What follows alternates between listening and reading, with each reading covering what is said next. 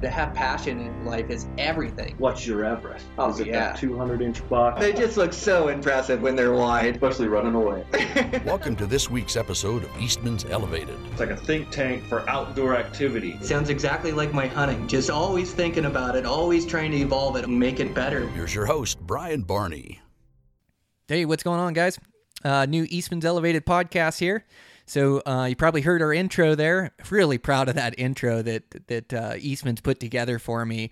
Um, you know, it's short, it's to the point. You know, you're listening to an intro, and it it, just describes what the podcast is all about the excitement and the next level hunting tips and so just super stoked on that intro and and cool we can put that together as the podcast is just getting more and more professional which is nice um, Today's podcast is all about my Alaskan adventure. So, this is a really fun one to put together. Uh, we put it together late one night after the hunt, uh, right before I caught the plane. So, we're, we're just dang near exhausted. We've been hunting, and, and it doesn't get dark up there. And so, we've been hunting for 22 hours a day, or, or not quite, catching a little bit of sleep. Um, got that bull, got back, got the bull taken care of, everything ready to go on the plane. And then we sat down about midnight before I had to catch my plane and recorded a podcast. And, and so it's a really cool one. It describes the hunt, but it's also got a bunch of tips and tactics on do it yourself Alaska hunting and talks about your options up there and what different guys do and, and just how to plan your own trip and the logistics into it. And so this is a fun one. And I get to sit down with my buddy Chase and record a podcast. And, and Chase is just uh, such a great guy. He's been such a great friend to me. And we went on a bunch of adventures here in the States when he lived back here. And, and, uh, and, and then the last couple years, I've gone up to Alaska and we've done these big adventures. And, and, and I just really like him as a hunting partner. And I, I like He's just been a great friend to me. And so fun to sit down and record a podcast with him. And, and uh, also, he's just been learning so much about,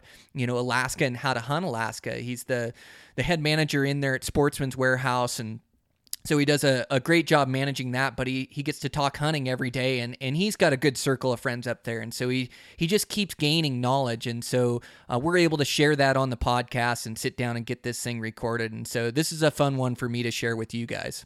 Uh, today's sponsor for the show is Yeti.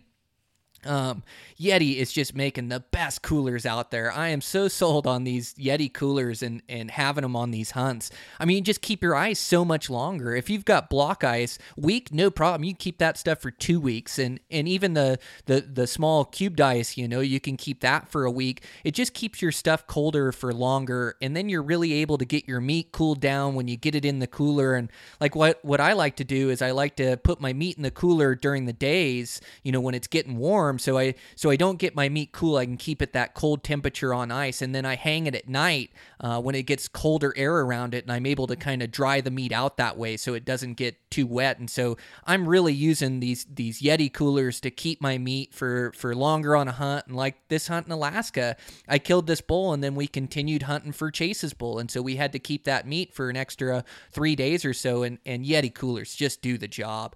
Um, so impressed by their products. Uh, you know, I love everything from their coolers to their cups. And then I, I always mention about Yeti too is that it's a bear proof container. So anywhere you're hunting in the lower 48 in any of those national forests, you got to have a bear proof container where a bear can't get into your food. It's either that or you got to hang it in a tree. I think it's 20 feet tall, 10 feet away from the tree and do that every night with your food. Um, and it, that's just um, it, it's tough to do day in day out. But but if a you know if a warden or if a um, if a state agency comes by and sees that you're not putting away your food properly, you can get a ticket and get in trouble. And so what these Yeti coolers do is they're a bear-proof container for grizzlies and for black bears. You just throw a lock on it, and bears can't get into it. So all of a sudden, you can store your meat in there, you can store your food in there, and it, it's a bear-safe container. Nothing's going to get into your meat. So I always think that's a really cool feature uh, of the Yeti products, and and they're just always coming out with new stuff. They got different size coolers. You know, they've just thought of everything. You know, as, as far as coolers and, and cups and and containers, and so um, just a great company. And I can't thank them enough for sponsoring the podcast. Um, over there at Eastman's, we're all getting busy on our hunts. It's it's really fun to see. It was really fun to see Guy and his Dall sheep, and I know Ike killed a caribou up there. At least I think I did. I saw a post up there. I haven't seen his caribou yet, you know. And I've been caribou hunting. I know Dan was hunting Sitka blacktails. We're starting on our mule deer hunts and our elk. It's just a, a, really exciting time of the year where we're getting all our support photos and and uh, you know when I'm in the woods and hunting, I'm constantly thinking of article ideas and and next level tips uh, uh, how I'm able to be successful. And so this is really the time that I brainstorm for the next year of what I'm going to write about. But we all just pour our heart and soul into that magazine to make it as good as we can make it, and and, and not only the magazine but a lot of the online stuff. I know um, Scott Reekers is constantly working on quality content content, and that's where we kind of introduce new writers and see if if guys like them and like what they're writing, and then we bring them into the magazine there. But um, it, it's just so cool to be a part of Eastman's, a company that has so much history in the outdoor industry and just puts out such good products. And so, man, I'm just so proud to to have this podcast they support and be able to write in there and and share my photos. Uh, it's just like a dream for me. But really cool company. We're running our preseason special right now, so. Um, you you get a subscription to both magazines, $39.99, and then they'll throw in a Yeti tumbler cup for you. Um, you just got to pay shipping and handling. Uh, the preseason code is um, EE PSS17. So punch that in on the website. You'll get that deal and you'll get that free Yeti tumbler and and uh, you'll be a, a, subscriber to the magazine. And um, if you are lucky enough to harvest a quality animal this year, not lucky enough, if you put in the work and it all comes together, but it's tough out there, bow hunting and rifle. But you know, if you put in the work, it's feasible out there on public lands. But but if you are able to harvest a nice animal, make sure to send us your stories and and uh, we'll we'll print it in the magazine. So it's a really cool it's a really cool deal and platform that Eastman's has has created there, and and uh, just can't say enough good things about the company. So make sure you subscribe to both magazines. And with that, let's get this podcast rolling. So me and my good buddy Chase last night in Alaska, um, Eastman's elevated. Here we go.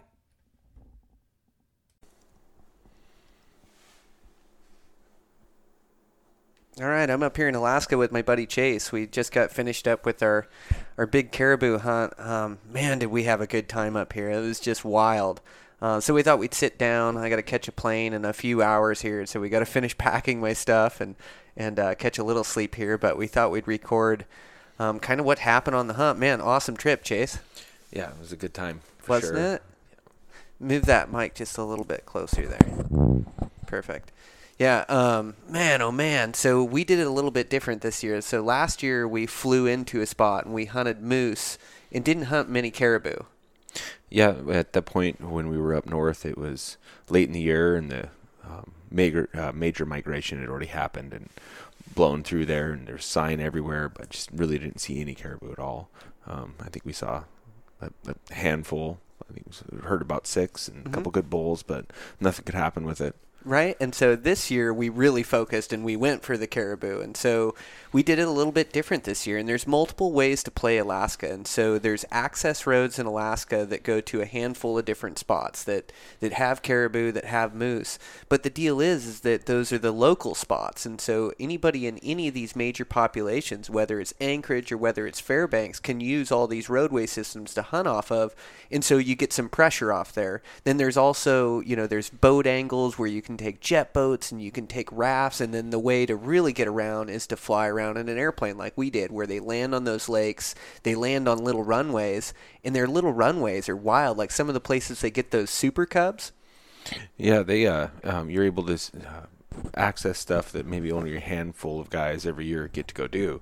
Um, you know, if that, you might be the only guy that ends up in some of these places. You, you never know as far as going on a fly-in and um, trying to get a, ahead of the migration or whatever's going on. It's just a um, it's another option for sure. Yeah, so that's a cool way to do it. So, like with the Super Cubs, like what I was remembering is those stories we'd heard of guys that will go in and build their own runways where they can drop in on a smaller space, drop the guys off with shovels and that, and then they make their own runways to go access this remote country of Alaska.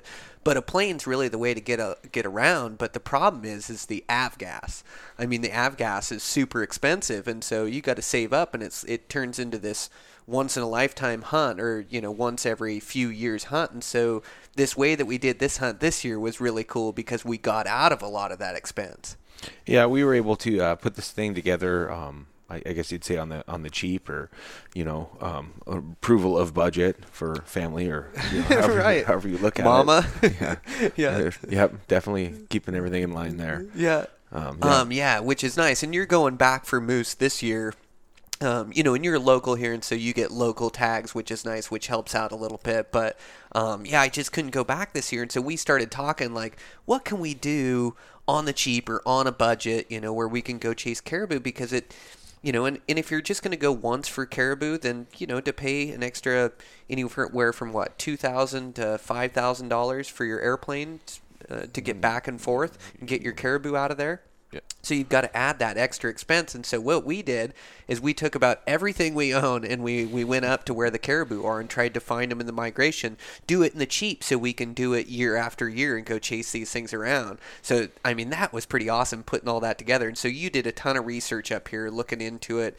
I've done a ton of research over the years looking into it. And so we just pulled the trigger and made it happen for an August hunt and it was so cool, man, because they were they were in velvet, and I love to hunt velvet muleys, and to hunt such a such a killer, majestic animal in, in full velvet where they look heavier and they're just a wild animal. I mean, they're not much bigger than a mule deer, but their racks, you know, bigger than an elk. Like, uh, you know, you can see a 12 by 13, no problem out there. and We re-referred back to it as like um, antelope hunting for a 400 inch antelope, just because it felt like that out in the tundra.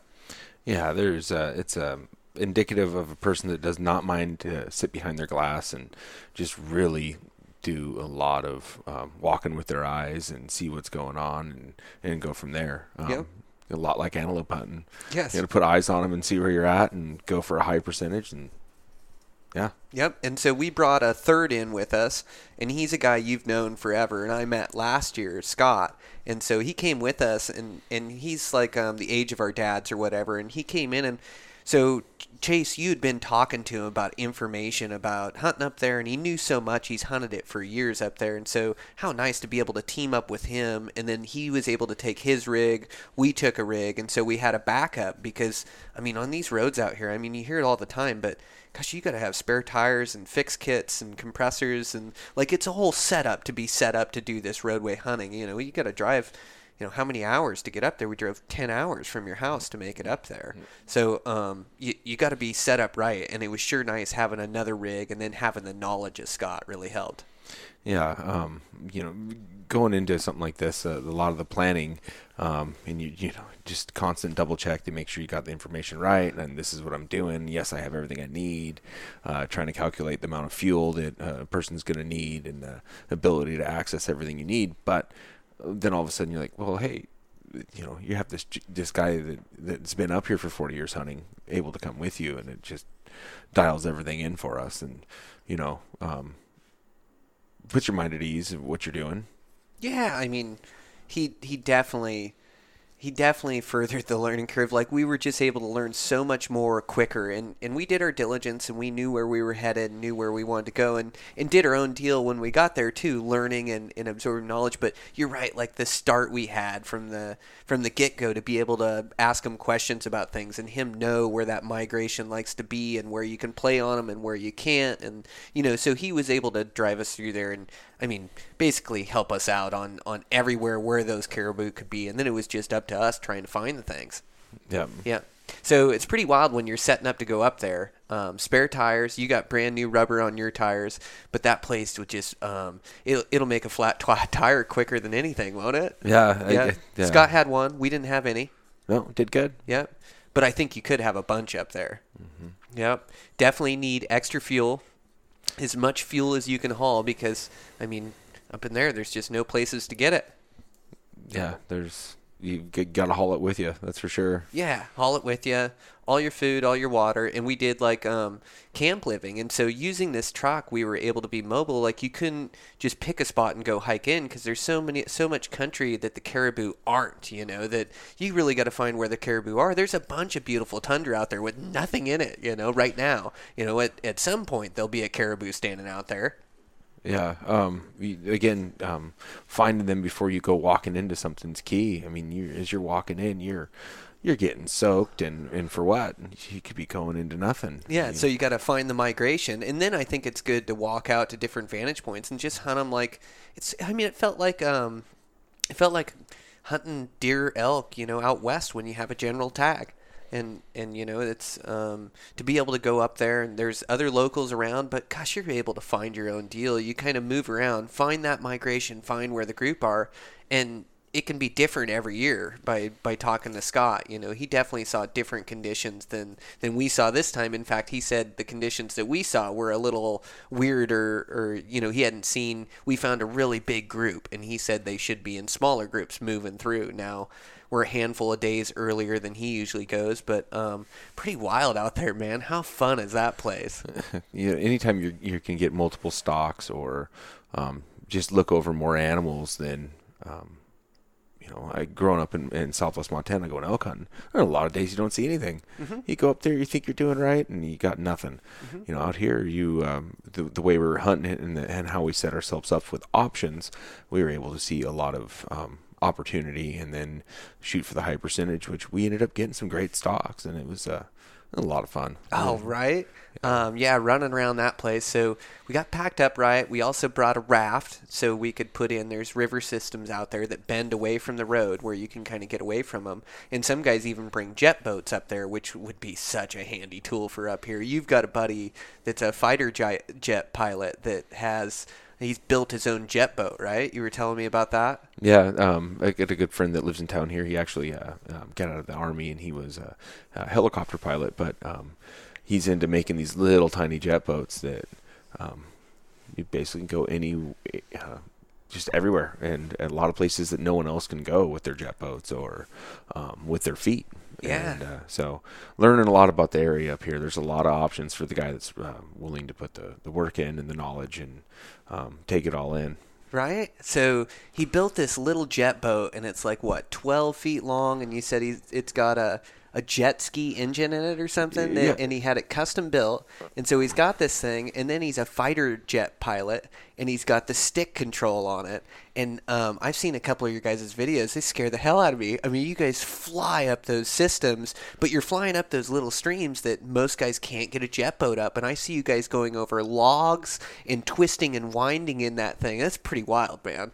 Yeah, it's um, um it's a boat setup that it's actually uh it um, you see a lot of them in Idaho um in the Snake River and that kind of thing. Okay. These little boats, but yeah, it's it's a souped up jet ski engine. Um, so you, you buy a, a hot rod jet ski, and there's a guy in Idaho that um, builds an aluminum boat around it. Basically, it's a lightweight two man. Um, go in and get a moose out, or go get a couple of caribou and um, do it on little amount of fuel. Um, You know, you're not going to burn through it as fast, and but absolutely go places that nothing else will go. Doesn't need a lot of water to get up on step, and um, tight cornering, and it's a lot of fun. Oh, it's so cool. He flies it like it's a fighter jet, like the the way I see your guys' videos. Um, man, that's awesome. And so he gets remote fishing out of that, but any of that remote hunting he gets, right? They kill giant moose out here, and then um, he gets on uh, sheep hunts as well, right? Getting up in through those systems where nobody else can get, and then getting up in those rough, rugged mountains. Yep, cutting off the, the distance that you're going to put on your feet and do it with a boat. Oh man, you have to in this country. It's crazy trying to cover country. I mean, you look at things and it doesn't look that far, but this is Montana. That that tundra and muskeg is just a killer to get through, and you hear that all the time, and you hear it described. You know, it's like walking on a sponge, or you know, it's it, it's just a bunch of water and all these mounds that stick up out of the water, anywhere from six inches to a foot and a half and it, it just it is like a sponge every time you sit your your ankles are uneasy and want to roll in it and then it just takes so much muscle in your legs to stabilize yourself on every step that you just burn through energy. Like I always say, like hiking through snow, you know, is three times the exertion. Like if you hike a mile on flat, dry ga- ground, like hiking that in snow is like three miles. And I think that that tundra, I think it equates to that when you're walking on that muskeg, and some of it's worse than others. Yeah, there's six types of uh, ground out there. You never know. Each step's a little different, so um, there's not a lot of um, haphazardly walking. I don't know. I, I'm used to cruising up and down trails in Montana. Oh, just going for it, Yeah, miles and- upon miles. And you're good. You're, you're sure-footed and you go. Yeah. But up here, you start looking around, you're stumbling and just having a tough time. And uh, like you said, so much of your, of uh, your leg um, exertion or um, workout is these lateral muscles that you know for sure I have not used in a while, and you know put things in perspective for me. But yeah, It is wild. Well, we went for it, which was pretty cool. We didn't let anything scare us, and and went for those things, and and just got back to where, you know, when you're hunting. I mean, it's like hunting Montana elk, and you got one road system, and everybody can hunt there. You know, it's like a, a local spot, and there is pressure there, but. I don't know. You you find your own caribou, you find your own spots. You're just able to get away from them and have this awesome experience, and that's what we were able to do. Yeah, and, and the people that we did talk to, um, uh, to be honest with you, I found um, um, open. They're honest and talking and happy to see you, and just um, no problem sharing information and, and having a back and forth. Where I've seen it go the other way. I've lived in enough states and hunted enough places, and I've seen it go uh, the other way. Where you'd roll up on someone, or someone rolls up on you, and you just not as outgoing. These folks seemed outgoing for a local spot. Um, but yeah, it uh, Excuse me. Sorry about that. yeah, no, it was uh, it was a lot White of fun. Sox, those dang bugs. We uh, so there's the White Sox bugs, and so anytime you got a cough, it's probably because you swallowed a White Sox. So that's what we keep blaming it on. So sorry about that. I had a little cough. It was probably a White Sox down my throat. Yeah. So yeah, there's um, you're you're absolutely right. Like able to just get away from them, find our own deals, a little bit more effort, and just go get into those things. So yeah, it was wild. We um, you got to look hard for them. You got to glass a lot of country, and they're easy to miss.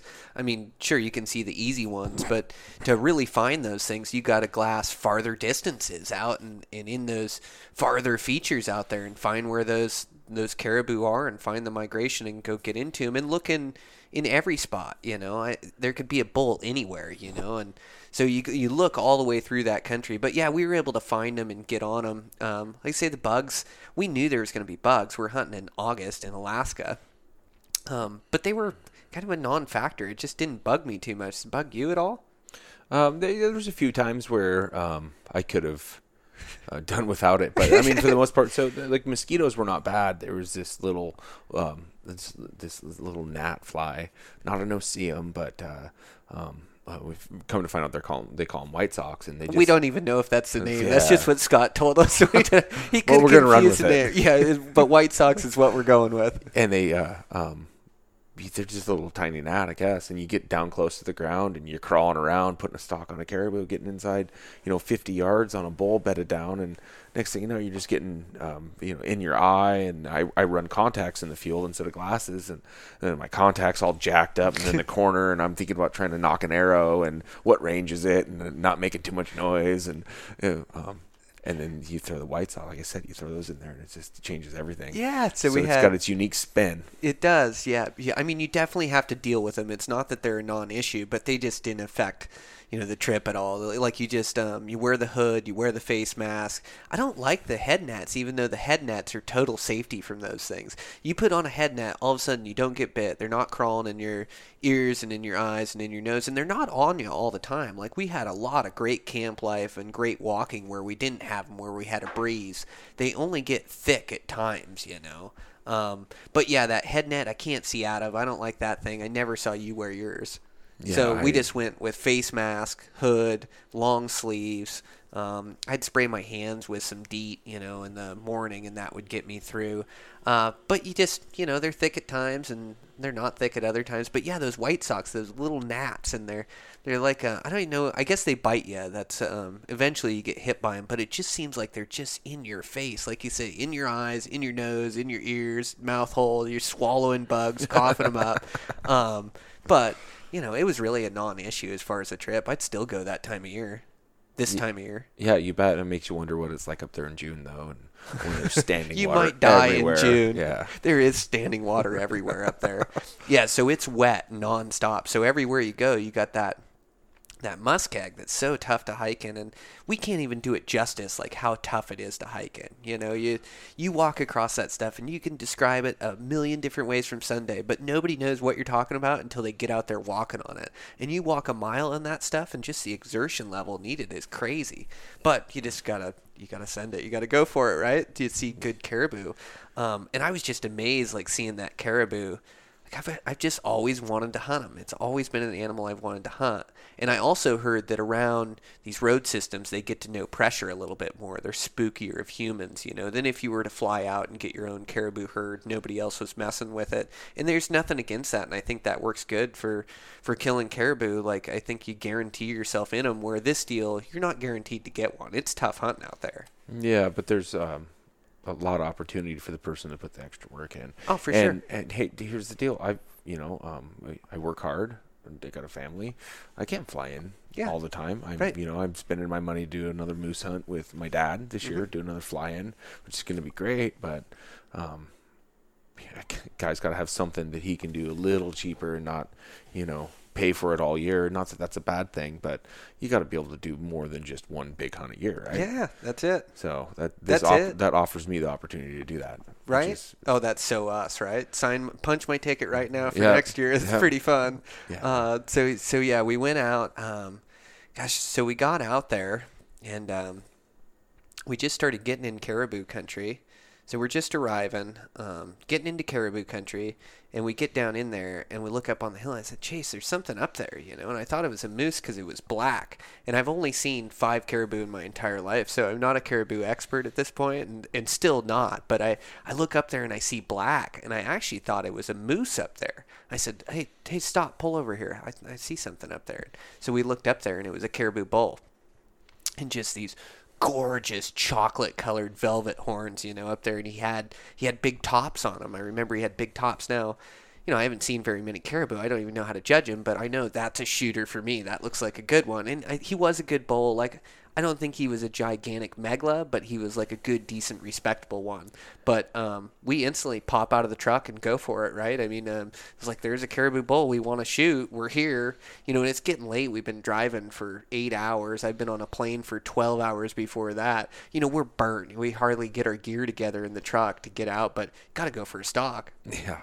Um, I had everything really packed up well before we we left, and of course, then all of a sudden that happened so fast that, um, you know, trying to get um, the right shoes on and all that, I ended up running out with a pair of you know flat work shoes and getting soaked on my first night out there, which is which is not ideal. But hey, we got a stock. Yeah. We got into caribou. well you get soaked no matter what you do out there we haven't figured out that system yet i don't need to do some hard thinking on it and so I don't know if there's a shoes- I don't know right if there's a perfect God, setup. I mean, you guys know me. You know I like lightweight tenor, tennis shoes, which is not the perfect shoe for Alaska. It's ridiculous. Or like an ankle height, um, you know, hiking boot. I like those too. But I just like my footwear light, and so I went with waterproof. And then I've got a neoprene sock that I could put on. But I just ran socks, and it it just seems like um, you can stay dry for quite a while. But eventually that muskeg gets deep, or you hit a little swampy spot, or it's it's so freaking wet out there. It- it's all water. Everything's got a saturation point period. I don't yeah. care what you're running unless you're running rubber boots. And i'm not hey we, we sent it a couple of times. We put some 20 mile you know 20 mile circuits in there out that stuff getting i mean i was soaked. I had trench foot. I mean it was right, abs- you did have trench foot. absolutely wet. And Yeah. you know the only thing that's going to keep you dry is what hip waders or, or like um you know whatever sort of uh, uh mud boot you'd wear. But i'm not i don't want to go walk though. I mean 20 miles in those boots so i don't know if there's a perfect situation it's um carrying two sets of shoes Yeah, it could be carrying two Yeah. sets of shoes. I brought my wet wading shoes this time and neoprene socks. I thought that might be the system, but that tundra and all those branches and things, you can't do that. It's just going to grab at you. So, yeah, just rotate two pairs of shoes, but you should almost be packing another set of shoes. And like you say, you yes, you can keep your foot, feet dry, but hiking that many miles in muck boots, there's no way. Your feet are going to be blistered. You're just not going to No. make it, you know? that, that's why people don't um push themselves Yeah, don't go that far. Yeah. You know, a lot of guys are looking for road plays, and that's all they're looking for. And which is uh, this is a little understandable in some places. Yeah, I mean, yeah, but you can't blame them with that muskeg No. and getting around in there. You know, we were just looking for our own experience and to, to try to get away from the pressure, and mm-hmm. and and we did, man. I mean, we got the true Alaskan experience where you just where you take off and just do miles and miles and miles with your pack on your on your back and you get back into remote Alaska where you really are all by yourself and go find the caribou herd back there and go play on them. I mean that was awesome. But yeah, I don't footwear and you could wear a heavier boot, but eventually, I mean, it's like you're standing in in a creek the whole time. Like I mean, eventually anything you wear is going to get wet unless it's rubber. Yep. Yep, and I wore my um, wading boots in in breathable waders last year when we hunted quite a bit. Um, and I don't mind breathable waders, but the neoprene kind of binds up in those wading shoes, and even the best wading shoes. Like I, I remember I rubbed my ankle. Remember we climbed a mountain last year and we hiked around quite a bit looking for those moose and different benches and things. And hiking around in those waders, just miserable. Yeah, they're, uh, they're they set them up as almost a one size fit uh, fits all in the in the Yeah. boot um, in your boot foot. There's there's not a winning combination. I I, I, uh, I'm able to help a lot of people out with waders every year and um, get them set up. And I can tell you this that uh, um, one in twenty actually fits their foot right. And I I don't know the system on that. That's just how it goes. Like, yep, it's what you got. Yep. Oh man, isn't that the truth? We're all built different, and and we all know what we like and what works for us. I also thought a huge advantage out there was using the trekking poles. So I didn't use them much. I should have used them a lot more, but we used them. I used them getting back out that really super long day we had, and that seemed to help stabilize my legs a little bit more. Uh, yeah, uh, increase your uh, sure-footedness. Let's say. Yeah, for sure. Yeah, I was able to move and cover country. But, anyways, we got over there the first day, saw that bull, got a stock on him, and so we just grabbed our stuff and got out. And then Scott went back and went in, I don't know, half a mile, mile behind us from the direction we were stalking, and he started up the hill in case the caribou spooked over there. And that's where we got to start to learn the nature of caribou, where you know you see them go in one direction, and and 30 seconds later they'll run the opposite direction. And those bugs, they really bother them. I think the White socks get to them over there, you know. And so those things will take off and and just run in a direction and just be gone. But you don't know. 10 minutes later, they could come running back and running right into you. You just like those caribou. It's tough to get a direction on them, but they're just every animal you hunt it, it just has different tendencies and, and different ways it reacts and the caribou was so fun to just um, to, to really get into and understand them and learn them as good as we could so that we learned real quick we started up off, off a caribou and he looked like he was in a good spot feeding there Yeah, we were able to. Uh, I mean, we were almost in bow range. We had good terrain. uh, Everything was good. Uh, wind was good. I mean, we were we were set up. Um, but he was here, and then he was there. It's about he was here and then he was there yeah that's exactly right and so he actually took off and went right towards scott it's a dead run. Yep. And um, Scott's a super experienced hunter, and he's killed a bunch of caribou. Well, he was out there and set up, and I, we watched that caribou go right by him, and no shot, nothing, you know. Asked him what had happened. Well, he had he had taken out his release and then left it on his seat, and we just weren't prepared. We were all driving with our street clothes on, just trying to get to a camp spot and get over there and make it there, you know. So he jumped out of the truck and didn't have his release with him, and but you know he he's so into the experience and just having fun camping with us. I mean, the nicest guy in the world. He'd, he'd give you the shirt off your back. He'd give you he'd give you his pants. He'd give you everything. The guy is so nice. Like he just helped us out around every corner, ran our shuttles, just really enjoyed hanging out at camp life. And what a great guy. Yeah, he definitely had a lot of fun. He he made the experience that much better. Yep, for sure. Yep, and and I know he wants to do it again. He had fun and got into, but yeah, he totally forgot his release in his truck and went up there and got into bow range of that thing. And I, he said he was at 35 yards. yeah, 35 yards of it. Yeah. Yeah, and and he's killed a bunch of nice caribou, and not you know it could happen to anybody. I could have ran up there without my stuff just as easy, and and I hate making bonehead moves, but they happen to all of us. You just try to minimize them, right? We didn't lose anything this trip. We did pretty good. Didn't we? Didn't bonehead anything, but No, did Scott good. did. He was in our group, boneheaded his release, and then from there he was dialed. You know, but that just happens. We all make mistakes. Yeah. Yeah, but anyways, got up there, got in bow range, and so we didn't have any chance at that bull. Came back and, and regrouped, and God, we look back up and there's another bull up on the top, and he's a wide one, and he's got big tops again. Boy, that was a great bowl, and so that was one of my regrets that night is that I didn't go for that bowl. I should have gone up and made a play, and he was way up the mountainside, and then we had a big storm rolling in on And us. it, it wasn't. It was not that far down the road where we nailed it. I mean, it absolutely dumped it that night. It got it- foggy, cold, and Yeah, it, was starting it. to rain there, and then we took off down, and it just got worse and worse. And so, yeah, I mean, you would have made it halfway up to that bull, and it would have stormed in, and you wouldn't have got a play. But it's still like you just see this bull up there, and he's by himself, and he's the one you want, you know. And I didn't want to kill one the first day, but um, man, oh man, like if you see the one you want, you can't pass him up on the first day. You know, I've never killed a caribou, and so I just want an opportunity, a decent one.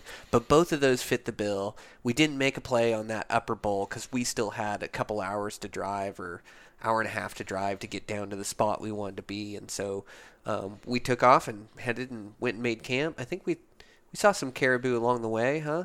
Yeah, I'd um, there was uh, I think we probably saw a half dozen on the way down through there, just solo rolling country. Um, I think they were all cows, Yeah, but yeah, not a whole bunch. no, uh, still high, high hopes. You just we just got there. There's two shooter bowls and then a handful on the way. You know, a handful of caribou on the way to camp. I mean, Life's good. I was feeling pretty good. We're into them. Yeah, Yeah. for sure. You see caribou bulls like that, you know you're into them.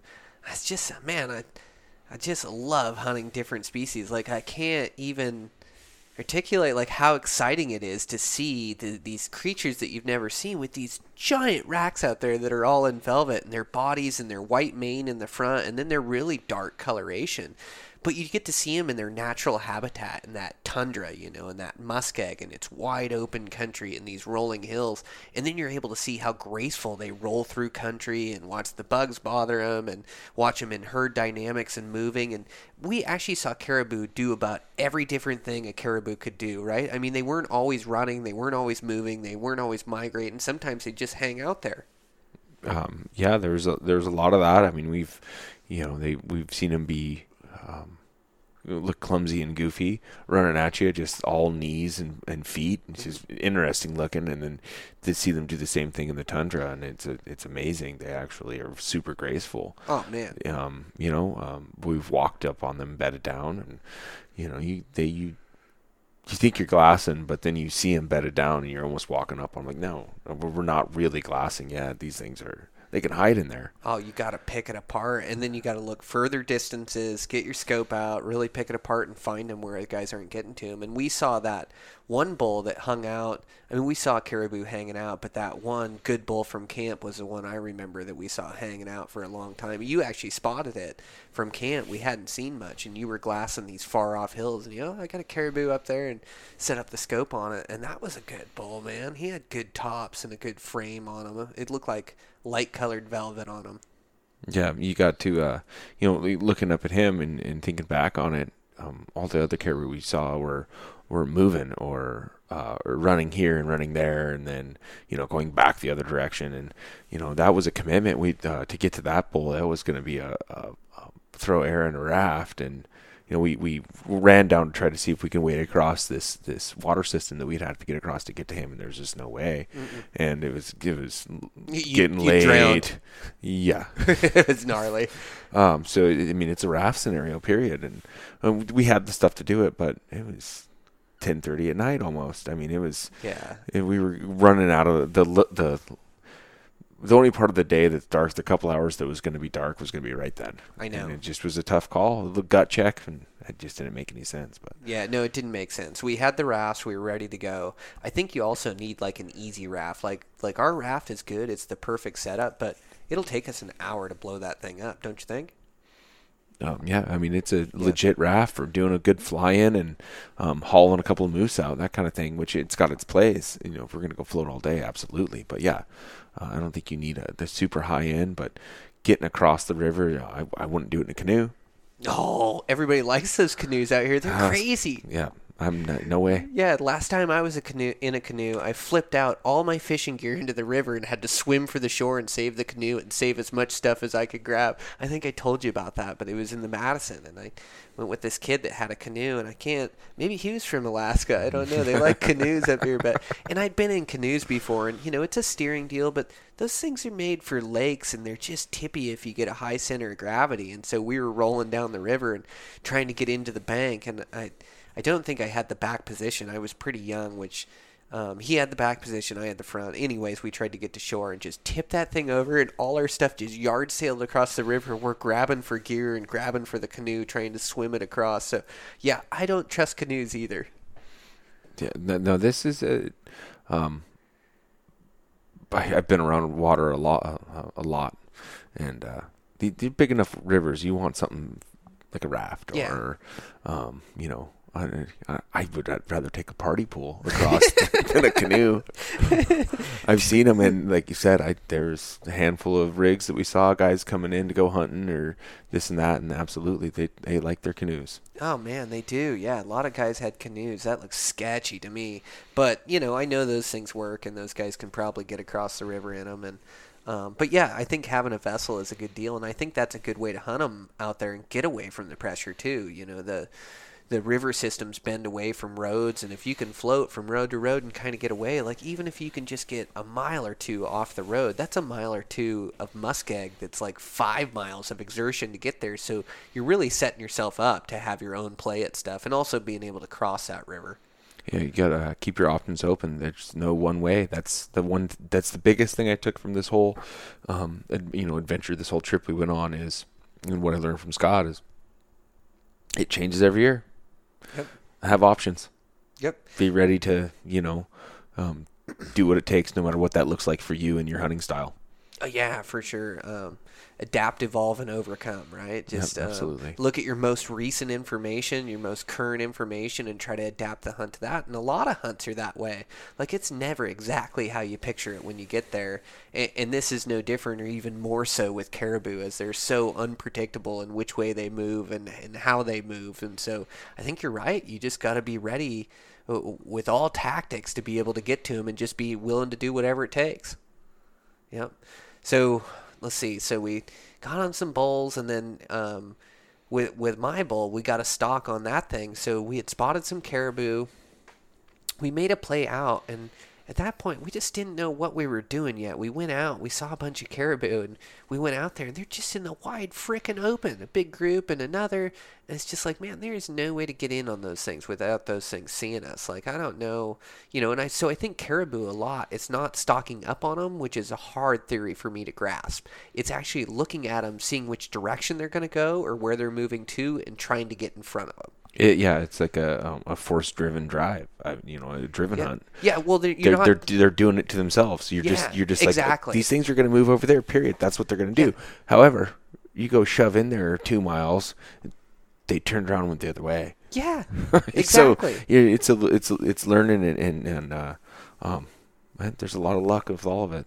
Yeah, there's some luck for sure, quite a bit. You got to get them to go the right way, but yeah, and and it's being patient and sitting back and watching them until you get a good read on where you think they're going to go. But you're right, it's you know, and when you say a driven hunt, it's not driven by other hunters. They're just No. moving. It's a migration. I think the it's driven by the bugs. Right, if I it had to guess. Be, yes, for sure. yeah, we saw them getting bugged by the bugs quite a bit.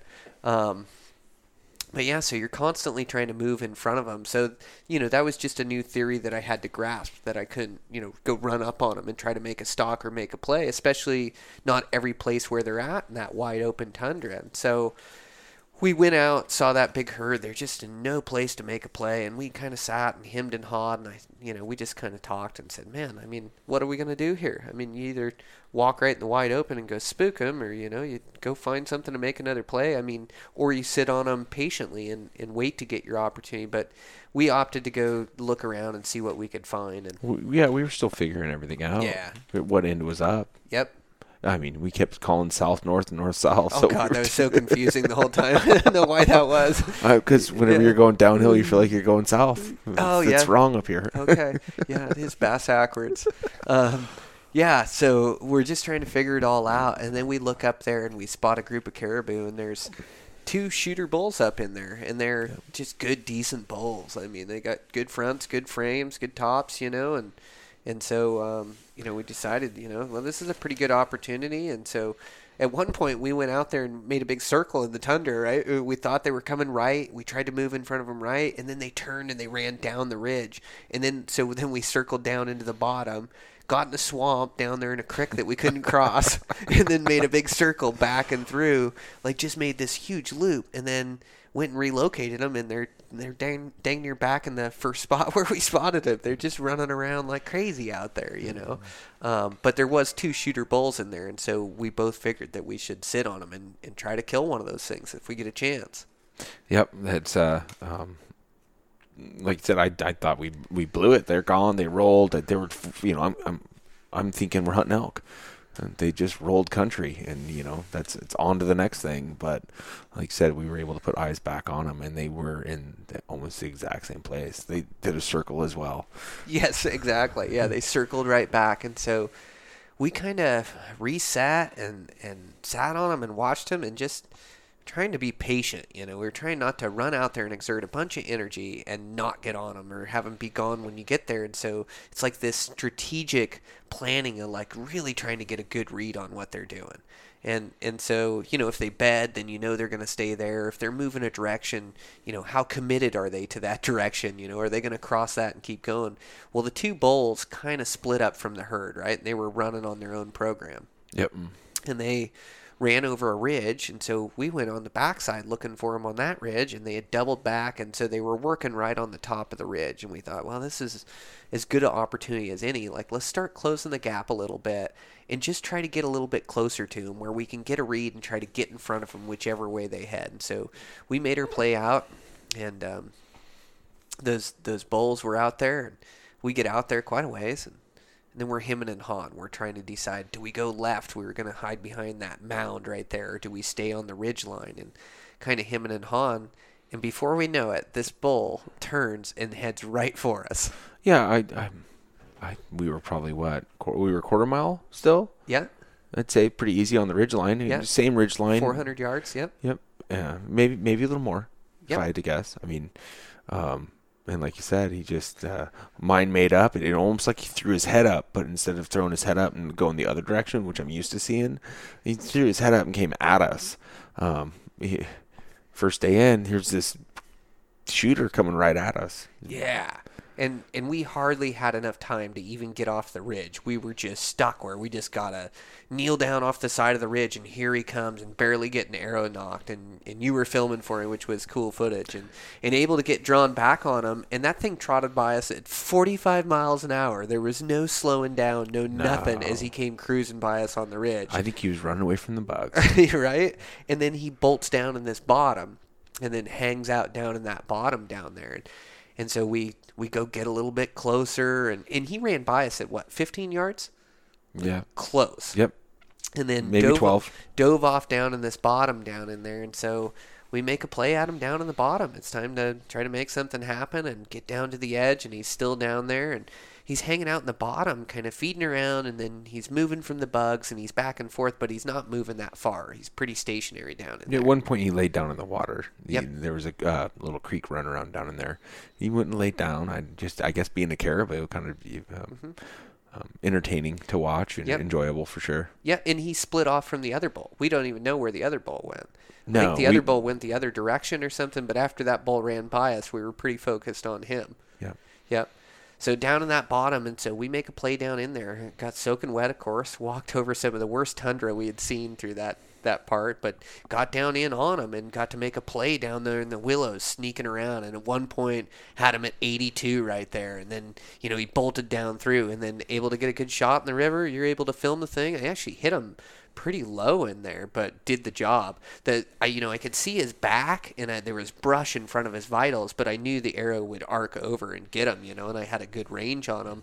But the arrow did hit a little bit low, but just crushed him. I mean, he made it 10, 12 yards, and then died in a pond. Yep.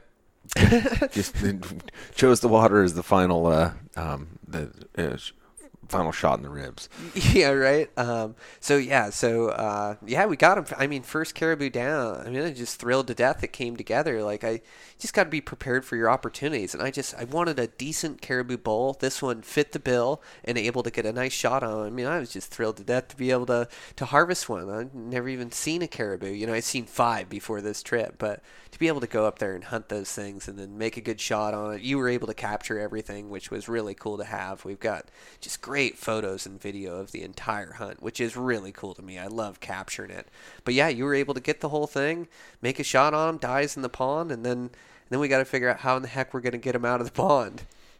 yeah, so down to And again, we we we're uh, trying to figure out footwear, so we know we don't have waiters with us. Oh right, yeah, no waiters that day, right? Um, yep. So it was down to my underwear, barefoot.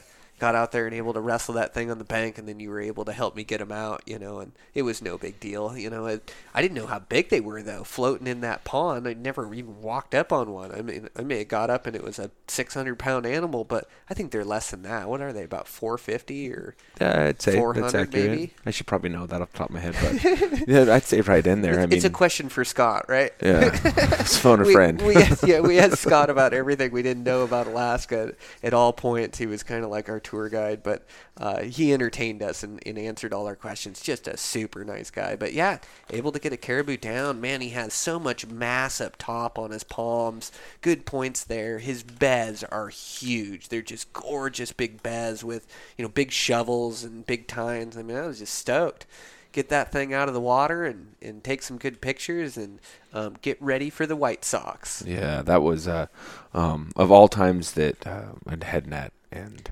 lightweight clubs or whatever makes sense. I'd say it's when you're uh, going into the, the final harvesting process of getting them out of the field. Yeah. Period. They got pretty thick there and pretty thick the whole hike out. It was kind of a, a they're miserable pack out. Attracted to your sweat too. It's Yeah, like I think so. We've got you know um, boned out meat on our back, heavy Hollands, so you're you're sweating as you're walking through the muskeg. So you got double duty as far as bugs are concerned. Mm-hmm. Little Yeah. rough, little evil. Oh man, they were evil, but yeah, we, we, we marched out of there. We are fine. Oh yeah, you led the way out of there. Um, but yeah, it led the way through the muskeg. and We made it back out of there and got that bull out, and and uh, man, oh man, yeah, just so awesome. Um, come to a new place and be able to harvest a caribou, and it it's so cool that now we get to keep hunting. You got your tag and time to swap off, and man, I'm able to kill a nice caribou and feel like the pressure's off a little bit, even though there isn't really any pressure. You know, I'm there for the experience and to just embrace everything. And Oh, sure, I would have liked to kill him, you know, day six or day seven farther into it, but you got to take them like when you get the chances and the opportunities. We still didn't know things very well at that point. It was like, I don't know how many chances you're going to get. That might have been the only one. It very easily could have been. I mean, there's like you said, uh, um, not that long ago. Uh, there's more country where they're not than there's country where there are. Yes. And there's a lot of that country all around, and Right. you're trying to figure it out. And it could have went the other way real easy, and um, it changes every year. Yeah, it changes every year, always different. But yeah, I mean, such a thrilling encounter. So fun to have you there with me. And like I say, I just so excited to hunt this animal with these.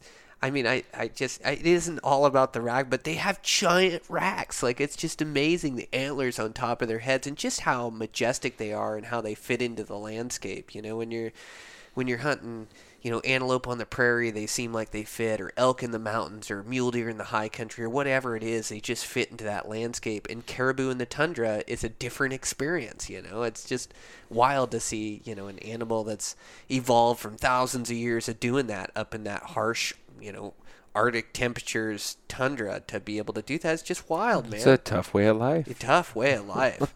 yeah. So able to get him down, get him taken care of, and now um, now we switch places. Time to to go hunt one for you, and I'm so glad we were able to hang out for a few more days and and be able to hunt those things hard and get after them because. Um, we had one of the most epic days of hunting that I've ever had, bar none. Any species, any animal. That was pretty awesome that day. Yeah. Um, you finally pushed me into uh, um, pushing myself past that five mile mark or six mile mark off the Oh, road. They were a poke. Yeah, I'm always moving the needle on you. I mean, Moving the not needle. you're you're in really good shape and you're always willing to go for it. We make a really good team, man. You always keep a good attitude.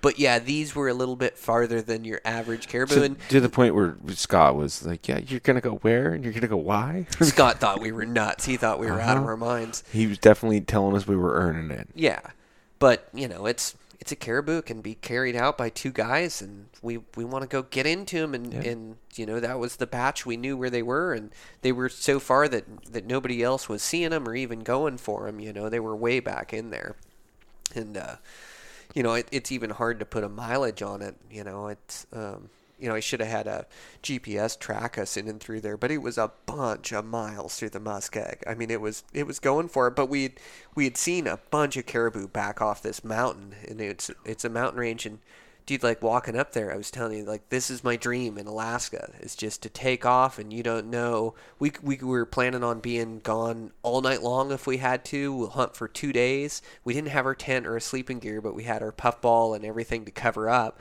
and sleep through the night. And the night is two hours at most. Right, she's able to to recoup a little bit, and uh, again, Scott, nicest guy in the world. He's like, "Well, I'll just stay down here with the trucks, and you know, watch your guys' truck for you." And we're telling him, "No, just go back to camp. I, I don't know if this will be five hours. This is going to be, you know, forty-eight hours. We just don't know right now." And, uh, um, but yeah, he stayed. Yeah, nicest guy in the world. So yeah, I mean, it's, it's past past your comfort level, past all of our comfort level, but it's just going for it. We knew there was caribou out there. We knew there was decent bulls out there, and it was like that's where they're at. If we want to go get one, we got to go get it. And so we trekked in there. I mean, we made pretty good time, just making time through that muskeg, climbing up that mountain range, and getting back in there. And finally starting to get into some caribou. We're seeing cows and things around us and hadn't really seen any bulls and even the the big herd and the big migration is still just another pull away from us like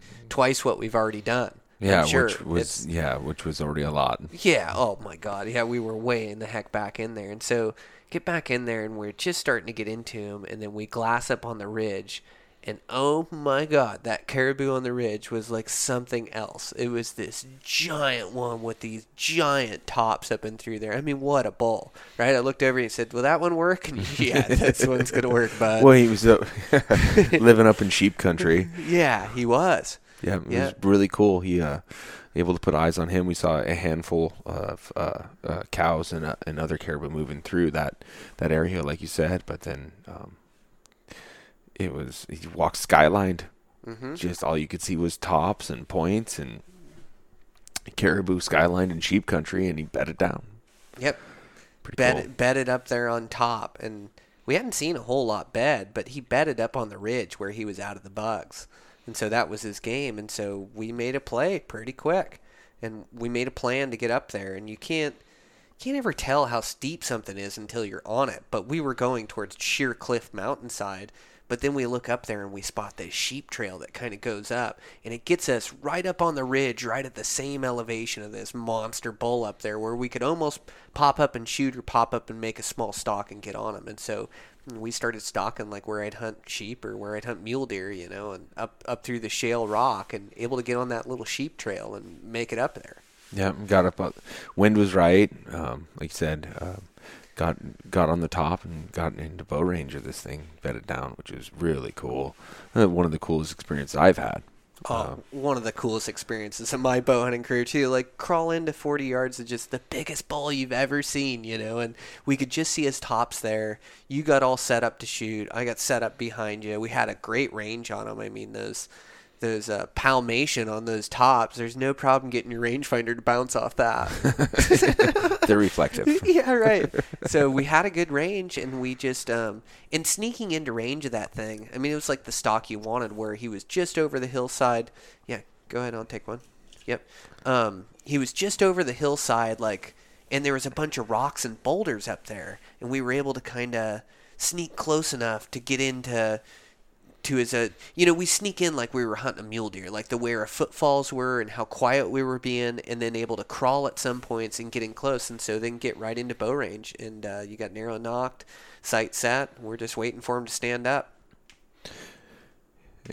It was a long, long few minutes. Right. Yeah. So it didn't take him too long, but he eventually stood, gave a good broadside shot. Um, you did a good job of getting drawn while he was back there. Took your time on your shot, and yeah, I mean, just just a couple inches from where it needed to be, and got that shoulder, and didn't get through that shoulder. Which, man, oh man, I mean, I just I feel for you. It was like, um, God, I've I, I've hit elk in the shoulder and mule deer in the shoulder, and man, it's just like I just don't get through there. I don't get the penetration. It's just like archery's this game of inches, and and two inches in the wrong spot, and it's like, man, all of a sudden you're in trouble. But you hit him. We thought we had him. You know? No, that was I was a real um, highest high right there. Yeah. I mean, typical bow hunting, highest of highs and lowest of lows. And Yeah. We thought we had just smoked that bull. He ran over the top of that cliff and almost got a shot at him over the top of that cliff. And then we watched him go out and able to analyze the hit. And man, oh man, I mean, it's just like um, two inches to the right and it's a dead bull in the lungs. Two inches to the left and it's just in the shoulder. And I, you know, you try to aim off that shoulder, but we're, I mean, we're on a steep hillside, slanted hillside. You know.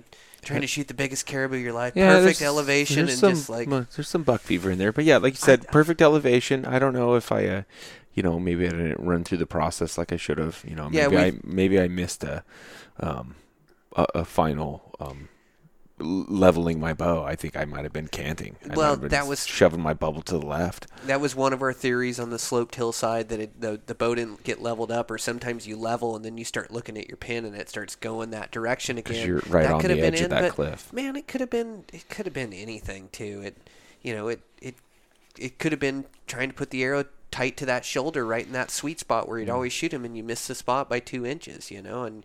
Try to aim off the shoulder what you can, but I mean it, it's just bow hunting. It isn't it isn't perfect and doesn't always happen perfect, and it Mm, happens to the the best of us. And God, I mean, We weren't lobbing arrows at 80 yards, and we were 40. I think we're 42 yards. Yeah. 42 oh, yards. We were in the wheelhouse. Oh man.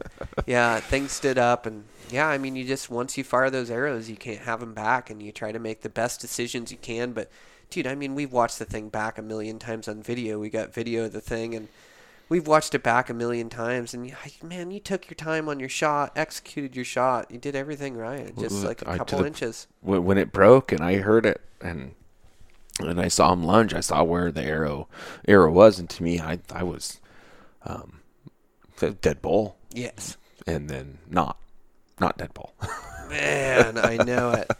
So yeah, it's not a lethal hit. He's hitting the shoulder, and the arrow comes out. Um, but the bull's still in the tundra, and he's still rolling on his own. And you know, and I and I, I don't think that bull died. I've seen bulls hit in the shoulder, and I've even shot bulls that have been hit in the shoulder. And so, you know, I think he made it. It it's just I. Like I say, He- I've I've shot bulls that have been shot in the shoulder Yeah. that year or even past years, and and I you know I've done it too, man. I gotta you know I've got such a small draw length that I've got to really aim off that shoulder because that thing's just danger for me. You know, a lot of guys like um my well my buddy Dan Pickar that works for Eastman's, he shoots for the shoulder on on whitetails and antelope. I don't get through the shoulder on whitetails and antelope because I got a 27 inch draw you know so i've i've had to teach myself to aim about four inches off that shoulder. And when i do that what i'm doing is i'm aiming at the center of the lungs. So if i miss a little bit left i get him. If i miss a little bit right i get him. Because even if you hit him in the liver he still dies. You know and not that i'm aiming for the liver but say i miss to that side by three inches Right. from where i'm aiming then i get the liver he dies. But man it, it happens to all of us. I mean, it could happen to me on on my next hunt and you know it, it's happened to me before and it it'll happen again. It's just just mistakes. And i just felt really bad for you but the the bull's going to live on. He's going to be fine. But he works out in that tundra and he's by himself and the the big herd's way off and on the mountain. And like i told you i said you know well we got got a hit on this bull. Like let's let's try for him again. He's not not hurt. He's not going to die but he's right there. Like let's make a play on him. And well, so and that's still just that's you. If you you can do everything you can at that point to um, or redeem or uh, make right or you know, hey, I got into the bow range. I I you know I I uh, I put the sharp stick in there. Now I got to finish it off or do my best and everything I can. That's just I don't. I, I, Yeah. important to me as a Right? as a steward. You know. Oh, it is, man. Yeah, it's doing the right thing and making the right decisions at, at every turn around every corner. Just always trying to do the right thing, you know. And, and and we do when we hunt together, and you do by yourself. You've got, you know, you, you've got ethics that we can all shoot to have. So I mean, there's just no question in my mind. You're always going to do the right thing. But like I say, the right thing doesn't always happen to us. It's a game of inches, and you know that's just the that's just real life. That's real bow hunting. But he's fine, so we get to make another play on him. We got close to him again. At, at one point, we, yeah, we were uh, in the low end of of uh, you know 50 yeah, anyways. well, I think we were at actually 40, 48 or 49 Yeah, yards, I think yeah. we just watched on the video that we watched. So we got in again. Oh, we had him, you know. It was like, man, it's going to happen here. Had a good range on him. Same situation. Chase Yeah, is on his knees, and I'm behind him, and we're just ready to make it happen. right. And uh, so he, you know, we, we get down there, and, and uh, God dang, waiting for that bull to stand up again. And, and uh, finally he stands up, and Yeah, he was he he was stung. he was stung.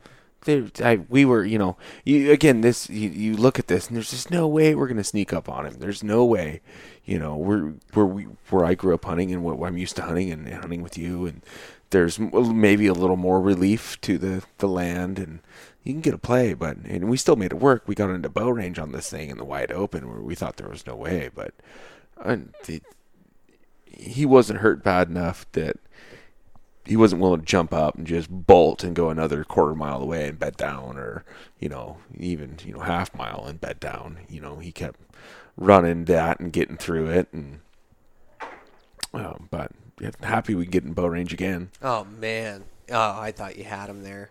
Didn't know we were there.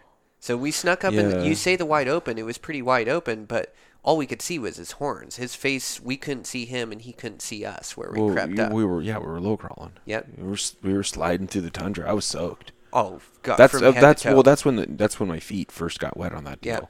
We made it all the way up there, and I was running a light a lightweight pair of you know pretty decent boots, and uh, I was running dry the whole way. I was too. And then um, as I started sliding down through that stuff, and I think it was stalking quietly through the water, getting to him. Not not uh, uh, putting your feet up and down real quick, yeah. Yeah, we had gaiters on and time, shoes. yeah. we had to step slow in that water and not splash and make any noise. But yeah, into bow range, uh, long 40 somewhere in there.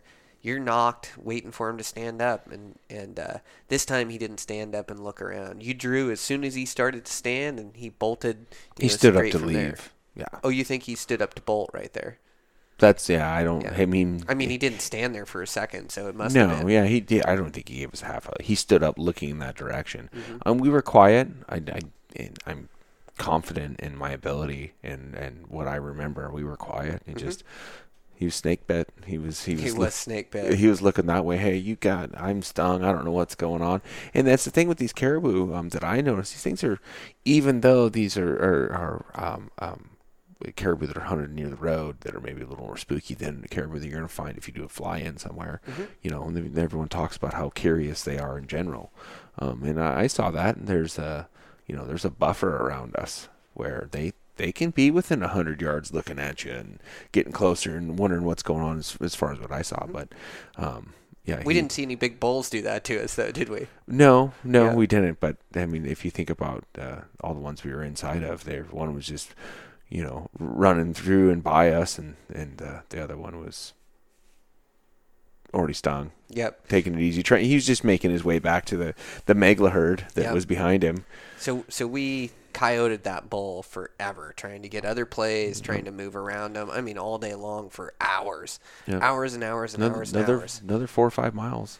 Yep, and chased them all the way back into the huge migration. And so we went and got in the migration. There was caribou 360 degrees around us and bulls going everywhere and giant bulls going everywhere. I mean, world-class bulls. And that's like I you go on these hunts with good expectations of like seeing decent critters, but to see that world-class gigantic caribou or gigantic mule deer elk, you know, it just makes your whole trip. But I mean, you you definitely weren't going to shoot another bull. Like you could have killed another bull in there, and you know it, that bull would have survived. He made it to the caribou herd. He made it off and over the ridge, and with a thousand head or two thousand head, and so there was just no picking him up. We tried to cut off the herd at one point, but um, yeah, you just um, like you say, you'd hit your bull and man, you felt bad. You were down in the dumps with everything, and you didn't, you didn't. We weren't into it. It was like just wasn't gonna happen. you know? No, it was time to shut it down. Yep, That- for that- sure. For me, you know, we we pushed the we we pushed the chase and we pushed the um, you know we pushed ourselves to do what we had to do and do everything we could do. And at that point, man, I was I was toast. I was done. It was a long day. You know, like I said, I I think we figured by the end of it we put a, you know close to 20 miles into that muskeg or you know definitely felt that way anyways. Oh, Jesus. um, and I was I was wet and I was I was good to go and uh, time Yeah. to shut it down. It, it was. We but- just didn't have any chance at that bowl. but every direction we looked when every time we was time to like hey okay it's time to shut it down. You look around and there's 2000 caribou just rolling country in front of you. And every you know 365 degrees around you. You look there's there's all the way 360 degrees. Caribou every single direction. And you're like okay let's walk out and go get to the truck which is it's hard to do when you're back in there. Um, but great day. Yeah, for sure. Yeah, the bass one.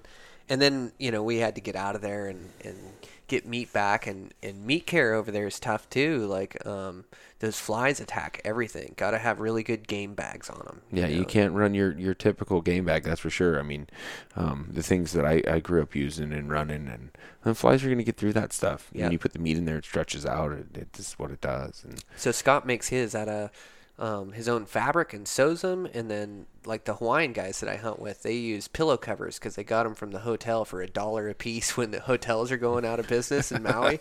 um, I I use like those um, caribou game bags. I like those ones, but anything that cinches up and then at the top of your bag, you got to tie it off with cordage around there. So those flies want at your stuff really bad, and so with meat, it's a big thing of keeping it cool enough and then also keeping it dry enough, like making sure you're getting Airflow. air all the way Yeah. around it.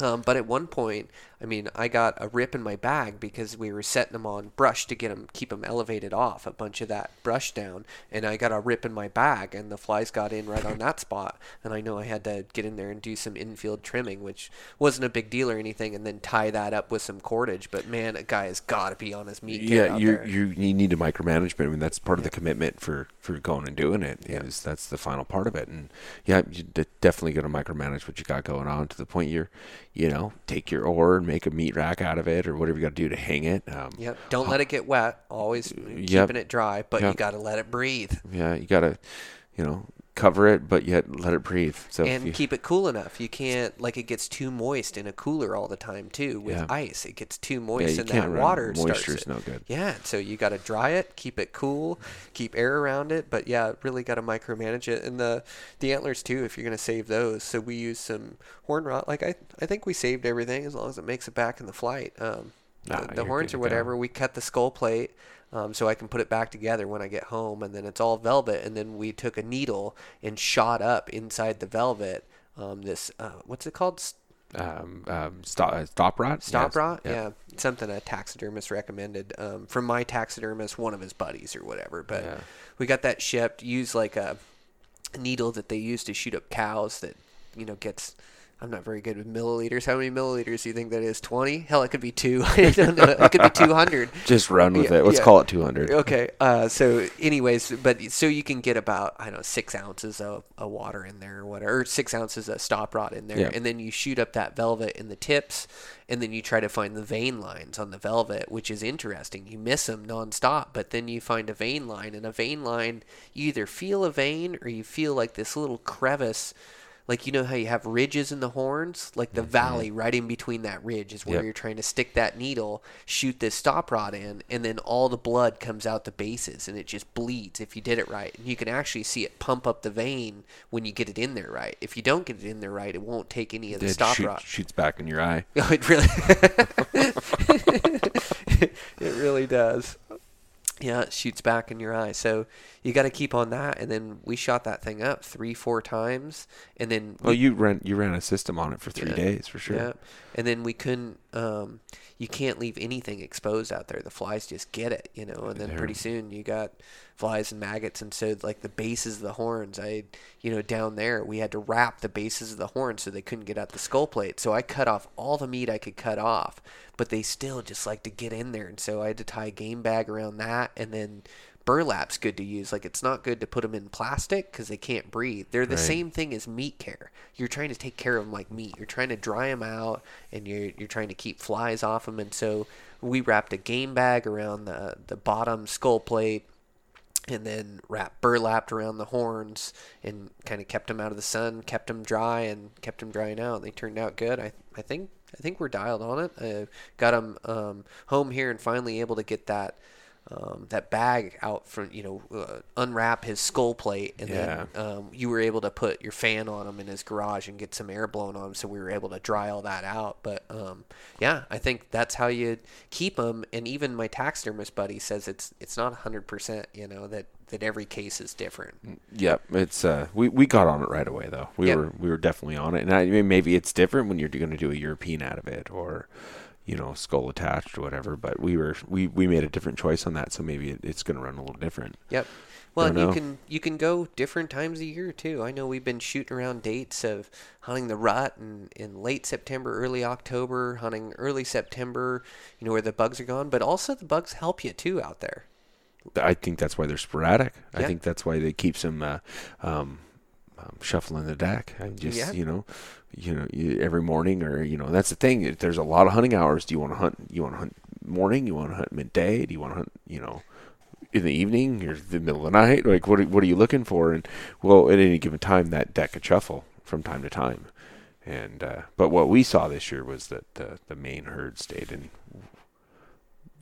a pretty good basin. You know, they were Yeah. centrally located for sure. Yep, no, they liked it up there. They were living up on top of that mountain. But but yeah, you're right. You do. There's so many different tactics that come into play, and that's why I loved it so much. Is that you know to to fly in, I think is the ultimate experience. You have it all to yourself, and you get the caribou herd, and but you're either in them or you're not. Like having a vehicle there and being able to move, and having a raft there and being able to move. We're able to cover country and use that to our advantage to to locate the migration, and so you get to do all the thinking involved too. So I'm so engaged in the hunt, and I think that's part of the reason why I'm so hooked on hunting those things. You know, is that we got to do it from start to finish. Is find them, find the migration, find the animals, go make plays on them, learn the species, and then you know we were lucky enough to harvest one, which was so awesome. And and um, man, I just can't wait to do it again. Yeah, um, definitely looking forward to the the planning stages. That's half the fun, the anticipation. That's what keeps a guy going day in day out with work and family and everything else. I mean, the, looking forward to the next adventure. You know, the the anticipation is good. Um, but yeah, there's a lot of opportunity, and, it, and no matter what time of year you go, you can run a raft, run a boat, run a bike, run a car, Yep. run your feet, And it's run a plane. Just go for it. And place is going to fight you though gosh dang you got to be prepared like you say with your tire kits and your things but Yeah. yeah. it's pretty cool that you can run different seasons on them and all the way you know from the start of the august like like we did start of the august just so you know but start of august like we did or, or mid to late august you know or into september you're going to get away from the bugs and they're going to be in there but it's pre-rut they might not be you know the, the bugs aren't going to keep them moving and that's a big thing with the bugs keeping them moving is you're able to spot them because they are moving around Yes. quite a bit you yeah, know it's and- vast country. oh it's vast country you know, and then and I guess that you know our understanding is is what they ha- what happens they they summer down, um, lower part of the the tundra, way out of the the mountains, and they just do a migration up into the mountains, and that's you know that's got its appeal too. They both have their appeal. Yep. You know. Yeah so that's one of the weird things is the migration of these things Well, yeah, absolutely, and then they're opposite of what we know as western hunting correct. Yep. Yeah, they're not coming out of the mountains to the, the, the private land where we can ever get. yeah, right. but yeah, I mean, elk they they uh, summer in the mountains, and then you know they come out as winter starts showing up. They show up on the the faces and side hills, and then go all the way down to the flats, like where we're from. You know, they don't do that everywhere, but they definitely come to lower elevation everywhere they migrate. And uh, caribou are absolutely opposite. So caribou, like you say, they live out in the tundra roaming around out there and as it starts to get colder and winter sets in they start moving up the mountain and into the mountains. And the mountains has these wind blown slopes that then they're able to get food on and, and and that's how they that's how they winter is up in the mountains and then come down to the tundra for the summer. So totally backwards. Can you imagine me and you trying to uh, i'd never put those pieces together like uh you know just talking to guys and figuring that out is pretty wild. But yeah that's opposite of what i would think. Yep, you uh, condition addition to what to what we know, that's for sure. But uh, um, the great thing with it though is there is the opportunity. No matter how you want to hunt up here, there's a great opportunity. No matter what time of year, it's based on um, uh, tags you draw or hunts I'm going to do with my family, or you know what what- just what we got planned, how it works out. You know conditions at work with both of our jobs, and you know it, it, so it might be the first of August, it might be the fifteenth, shit, it might be the tenth of September, Might be the rut. might be just the rut. Yeah. We I- might be we might be run, not worrying about wet feet. Right? you just never know. Oh man, I am so hooked on these things. Yeah, it's just such a great trip, and to be able to do all the thinking and, and do it inexpensively, where you know you can come back. I mean, I love once in a lifetime hunts, but I love hunts that I can keep doing. And I'm just so hooked on caribou as a species. I mean, they were just so fun to chase around and try to get, try to figure out and, and try to get narrow, and just the challenge of the whole deal. So yeah, man, I I can't wait to come back and do it all over again start from square one and everything will be different everything we know throw out the window but no i think that knowledge is key we're going to be able to use that in years to come Oh yeah, we're evolving, yep adapting. yep Yep, that's how it's gonna. That's what it's gonna take to continue to get it done. And, and every year will be different. Different pressure, different this, different that, different regulations. We just don't Yeah. know. But different hunting pressure different Yeah. yeah. i mean everything can be different every year and there it there isn't any guarantee but that's what makes it fun and that's what makes a trophy for me and we were able to see just some world class caribou which is it it just amazes me to see those things with giant tops and huge bez and huge front what do they call the front one? Is that front shovel or uh, but man oh man we just just to watch and see those things they're so majestic up there. Yep. Yeah yeah, looking forward to it. We started that planning. It was uh, the last two days we were up there, and the whole trip home. We're already planning next year, and we're talking about it and going back and forth, and you keep coming back to the same decision where it's it just doesn't matter. We'll just go when it makes sense based on everything else. But Yep. Well, with hunting, there's always so many theories, and so in driving home after gaining that many days and knowledge of caribou and caribou country, yeah, your mind just goes wild as you just start going, "Well, what about if you do this? What what do you what do you think about doing this or going in here, or doing it this way?" But next year will be all different. We just got to go up with all the tools to be successful, and and uh, you know, as far as you know, the the rafts and the pickups and the you know the extra gas. What what else did we figure we needed? More gas, right? I mean, Yeah. you just can't have enough of that stuff. we did there. we did good. We did. We made it. for what and, and, you know it could change you could take you know take 75 gallons of fuel with you on top of what you have in your truck and not need it Mm-hmm. because You're floating the raft the whole time. you're floating the raft the whole time Yep.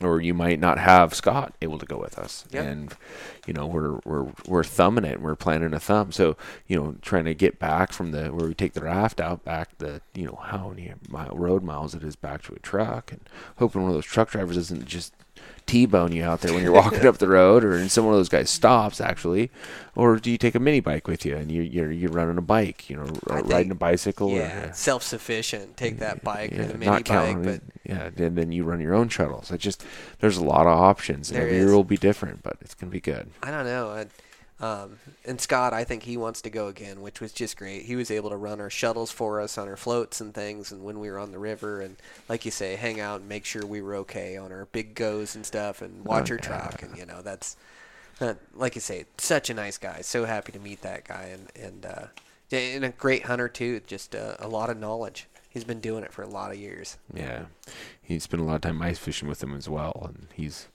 I've I've learned a lot by paying attention to th- those deals, and that's. What you got to do is, uh, you know, um, listen to hear instead of listen to respond, and soak that stuff up, so a guy can actually get out and do something. Because, hey, you know, I don't have all the toys in the world, but I still want to go out and have fun. And if you, you know, you listen to these guys that have been there and done that, you're gonna learn a lot, and not put yourself so much pain and agony trying to figure it out. That's it. I think you're right, man.